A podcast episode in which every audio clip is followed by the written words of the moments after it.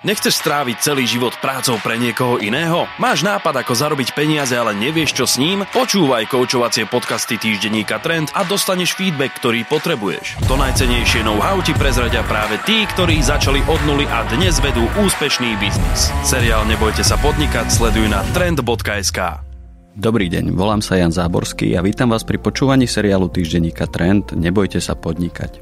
Tento podcast sme pripravovali pre všetkých tých, ktorí v sebe už dlho nosia nápady na vlastné podnikanie, ale nikdy sa ich zatiaľ neodvážili uskutočniť. Nejaká výhovorka sa vždy nájde, nie je ten správny čas, nemám našetrené, čo ak to nevíde. Zozbierali sme preto skúsenosti troch rôznych ľudí, ktorí do podnikania skočili buď náhodou, alebo nedobrovoľne.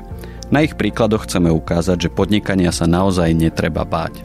Bol rok 2011, Mali sme 2,5 ročné babetko, na malé dievča a už som cítila, že by som sa rada vrátila do práce, ona by už mohla ísť do škôlky, tak som začala rozmýšľať, čo ďalej.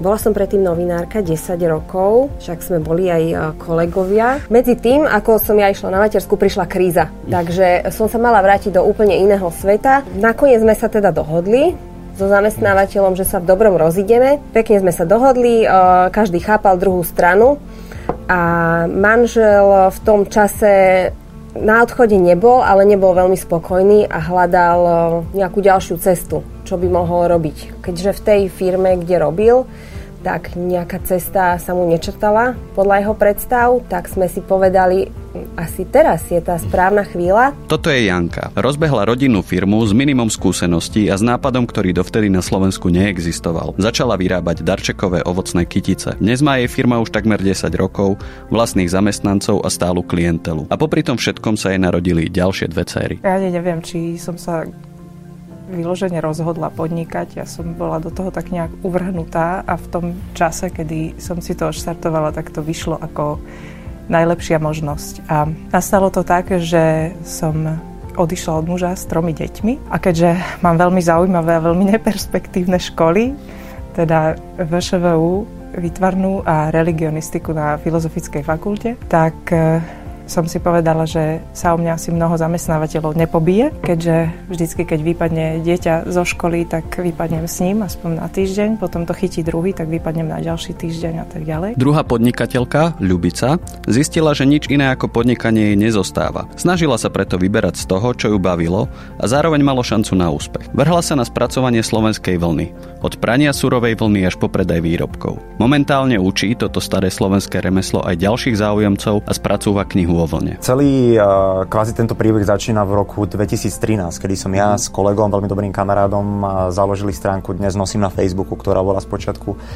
obyčajný voľnočasový projekt, ktorý sme mm. mali XY, väčšina nevyšla. Niečo vyšlo, ako napríklad dnes nosím. A do tretice Daniel. S jeho kamarátmi žijú sen všetkých influencerov. Majú jasne zacielenú sociálnu sieť s množstvom followerov a postupne zistujú, čo sa s ňou vôbec dá robiť. Návod na to neexistuje. Nič podobné na Slovensku ani za hranicami nie je a tak ani nie je od koho odpisovať. Každý z nich rieši nejaké špecifické problémy. Janke dlho trvalo, než si vybudovala spolahlivú sieť dodávateľov, aby vedela garantovať kvalitu svojich ovocných kytíc. Ľubka sa síce venuje tradičnému slovenskému remeslu, ale musela začínať úplne od nuly. Skoro nik už túto tradíciu totiž neovláda. Dokonca aj kolovrátok si dala doviesť z Nového Zélandu. A Daniel s kolegami museli hľadať spôsob, ako svoju jedinečnú sieť predať klientom, ktorí sú zvyknutí mať svoje reklamné výdavky plne pod vlastnou kontrolou. Spolu s podnikateľmi nás ešte budú sprevádzať Roman a Tigran. Vedú v banke už tretí rok program, ktorý začínajúcim podnikateľom pomáha rozbehnúť biznis. Za ten čas po celom Slovensku nazbierali množstvo skúseností s tým, čo funguje a čo naopak nie. Hlavne však vedia, že podnikania sa naozaj netreba bať. A ako hovorí Tigran, dá sa to robiť v akomkoľvek veku. Máme aj,